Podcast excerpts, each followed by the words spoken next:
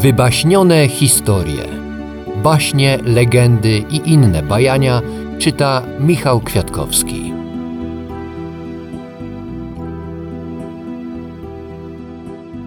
Hans Christian Andersen Nowe szaty cesarza. Przed wielu laty żył sobie cesarz, który tak bardzo lubił nowe, wspaniałe szaty, że wszystkie pieniądze wydawał na stroje. Nie dbał o swoich żołnierzy, nie zależało mu na teatrze ani na łowach, szło mu tylko o to, by obnosić przed ludźmi coraz to nowe stroje. Na każdą godzinę dnia miał inne ubranie i tak samo jak się mówi o królu, że jest na naradzie, mówiono o nim zawsze cesarz jest w garderobie. W wielkim mieście, gdzie mieszkał cesarz, było bardzo wesoło. Codziennie przyjeżdżało wielu cudzoziemców. Pewnego dnia przybyło tam dwóch oszustów.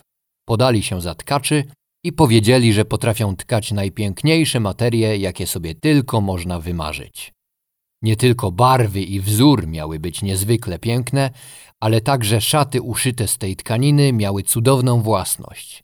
Były niewidzialne dla każdego, kto nie nadawał się do swego urzędu albo też był zupełnie głupi. To rzeczywiście wspaniałe szaty, pomyślał cesarz. Gdybym je miał na sobie, mógłbym się przekonać, którzy ludzie w moim państwie nie nadają się do swoich urzędów. Odróżniałbym mądrych od głupich. Tak, ten materiał muszą mi utkać jak najprędzej. I dał oszustom z góry dużo pieniędzy, aby mogli rozpocząć pracę. Oszuści ustawili warsztaty tkackie, udawali, że pracują, ale nie mieli nic na warsztatach. Zażądali od razu najdroższych jedwabi i najwspanialszego złota. Chowali je do własnej kieszeni i pracowali przy pustych warsztatach. I to często do późnej nocy. Chciałbym jednak wiedzieć, jak daleko postąpiła robota, pomyślał cesarz, ale zrobiło mu się nieswojo na myśl, że człowiek głupi albo niezdatny do urzędu, który piastuje, nic nie zobaczy. Uspokoił się wprawdzie, że o siebie nie potrzebuje się obawiać, ale postanowił jednak posłać kogoś, aby dowiedzieć się, jak rzeczy stoją. Wszyscy ludzie w mieście wiedzieli, jaką cudowną własność miała mieć ta materia, i wszyscy pragnęli się przekonać, że ich sąsiad jest głupi lub zły. Poślę do tkaczy mojego starego, poczciwego ministra, pomyślał cesarz. Ten będzie mógł najlepiej ocenić ich pracę, bo ma dużo rozumu i nikt lepiej niż on nie sprawuje swego urzędu. I oto stary, poczciwy minister poszedł do sali, gdzie siedzieli dwaj oszuści i pracowali przy pustych warsztatach tkackich. Boże drogi, pomyślał stary minister i wytrzeszczył oczy. Ależ ja nic nie widzę. Ale głośno nie przyznał się do tego. Obaj oszuści prosili go, aby łaskawie zbliżył się do nich i pytali, czy wzór nie jest piękny i barwa wspaniała. Wskazywali przy tym na puste warsztaty i biedny, stary minister otwierał w dalszym ciągu oczy, ale nie mógł nic dostrzec, bo nic tam nie było. Wielki Boże, pomyślał, czyżbym był głupi? Tego nigdy nie przypuszczałem i nikt nie powinien się o tym dowiedzieć. Czyżbym nie nadawał się do swego urzędu? Nie, nie, nie mogę nikomu powiedzieć, że nie widziałem tkaniny. No i co, nic pan nie mówi? Powiedział jeden z tkaczy. O, to jest śliczne, bardzo ładne, powiedział stary minister i patrzał przez okulary. Co za wzór, jakie kolory! Tak, powiem cesarzowi, że mi się tkanina niezwykle podoba. To nas cieszy, powiedzieli tkacze i wymieniali nazwę barwy oraz objaśniali rysunek wzorów. Stary minister pilnie uważał, aby móc dokładnie powiedzieć wszystko cesarzowi, co też uczynił. Po czym oszuści zażądali więcej pieniędzy i nowego zapasu jedwabiu i złota, potrzebnego jakoby do dalszej pracy. Ale znów wszystko schowali do kieszeni, a na warsztatach tkackich nie było ani jednej nitki. Pomimo to siedzieli jak przedtem przy pustych warsztatach. Cesarz posłał wkrótce innego uczciwego urzędnika, aby zobaczył, jak postępuje praca tkaczy i czy tkanina będzie już wkrótce skończona. Powiodło mu się zupełnie tak samo jak ministrowi. Patrzał i patrzał, ale ponieważ nie było nic na warsztatach, nie mógł więc nic zobaczyć. Czyż to nie cudowna tkanina? Zapytali obaj oszuści i pokazali mu, objaśniając wspaniały wzór, który wcale nie istniał. Głupi nie jestem, pomyślał posłany człowiek. A więc chyba nie nadaje się do mego świetnego stanowiska. Byłoby to dość dziwne, ale nie trzeba tego po sobie okazywać. Pochwalił tkaninę, której nie widział i zapewniał oszustów, jak bardzo mu się podobają piękne barwy i ładny wzór. Tak, to przepiękne, powiedział do cesarza. Wszyscy ludzie w mieście mówili o wspaniałej tkaninie. Wreszcie cesarz zapragnął sam zobaczyć materię na warsztacie. Wybrał się więc z całą gromadą oddanych mu ludzi, wśród których znajdowali się i tamci dwaj dzielni urzędnicy, którzy już tu byli, i zastał sprytnych oszustów pracujących jak najgorliwiej, lecz bez nici i bez osnowy. Czyż to nie wspaniałe? powiedzieli dwaj dostojni urzędnicy. Niech jego cesarska mość tylko spojrzy, co za wzór, co za barwy. I pokazywali puste krosna, gdyż myśleli, że wszyscy prócz nich widzą tkaninę. Cóż to?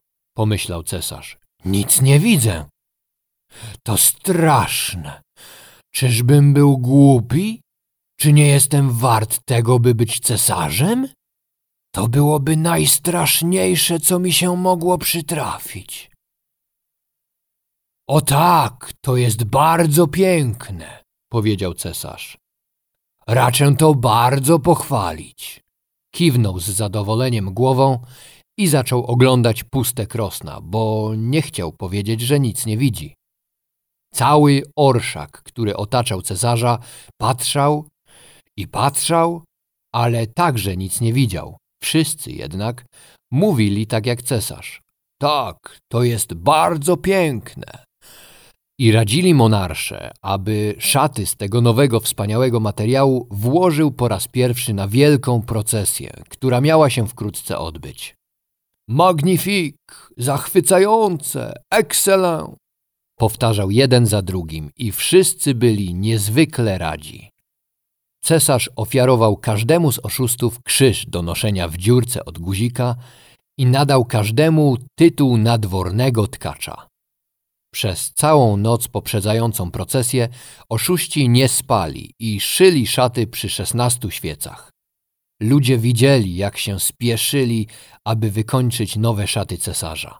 Wykonywali takie ruchy, jakby zdejmowali materiał z krosień. Cieli wielkimi nożycami w powietrzu, szyli igłami bez nici i wreszcie powiedzieli: Oto szaty gotowe. Cesarz przyszedł do nich z najdostojniejszymi dworzanami, a dwaj oszuści podnosili ramiona takim ruchem, jakby coś trzymali w ręku i mówili: Oto spodnie, oto frak, oto płaszcz i tak dalej. Wszystko takie lekkie jak pajęczyna, takie cienkie, że nic się na ciele nie czuje, ale na tym polega cała zaleta tych szat. Istotnie, powiedzieli wszyscy dworzanie, ale nie mogli nic zobaczyć, bo przecież nic nie było. Może jego cesarska mość raczy łaskawie zdjąć swoje suknie, powiedzieli oszuści. Przymierzymy nowe szaty tu przed tym wielkim lustrem. Cesarz zdjął ubranie, a oszuści udawali, że wkładają na niego różne części nowo uszytych szat. Objęli go w pół tak, jakby coś zawiązywali, niby to tren.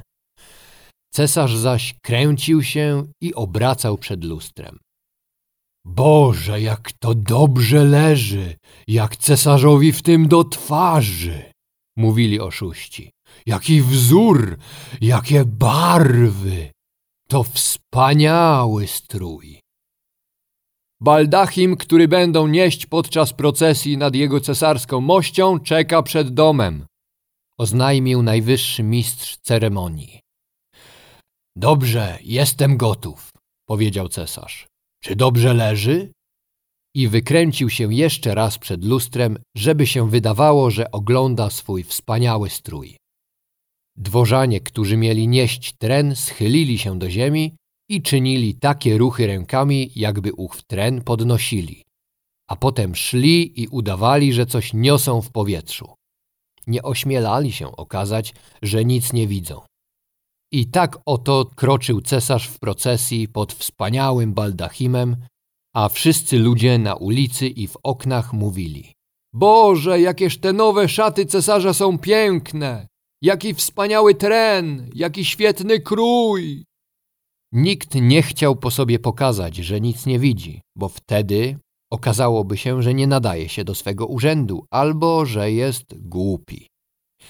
Żadne szaty cesarza nie cieszyły się takim powodzeniem jak te właśnie. Patrzcie, przecież on jest nagi! Zawołało jakieś małe dziecko. Boże, słuchajcie głosu niewiniątka! Powiedział wtedy jego ojciec. I w tłumie jeden zaczął szeptem powtarzać drugiemu to, co dziecko powiedziało. On jest nagi. Małe dziecko powiedziało, że jest nagi. On jest nagi! Zawołał w końcu cały lud. Cesarz zmieszał się, bo wydawało mu się, że jego poddani mają słuszność, ale pomyślał sobie, muszę wytrzymać do końca procesji. I wyprostował się jeszcze dumniej, a dworzanie szli za nim, niosąc tren, którego wcale nie było.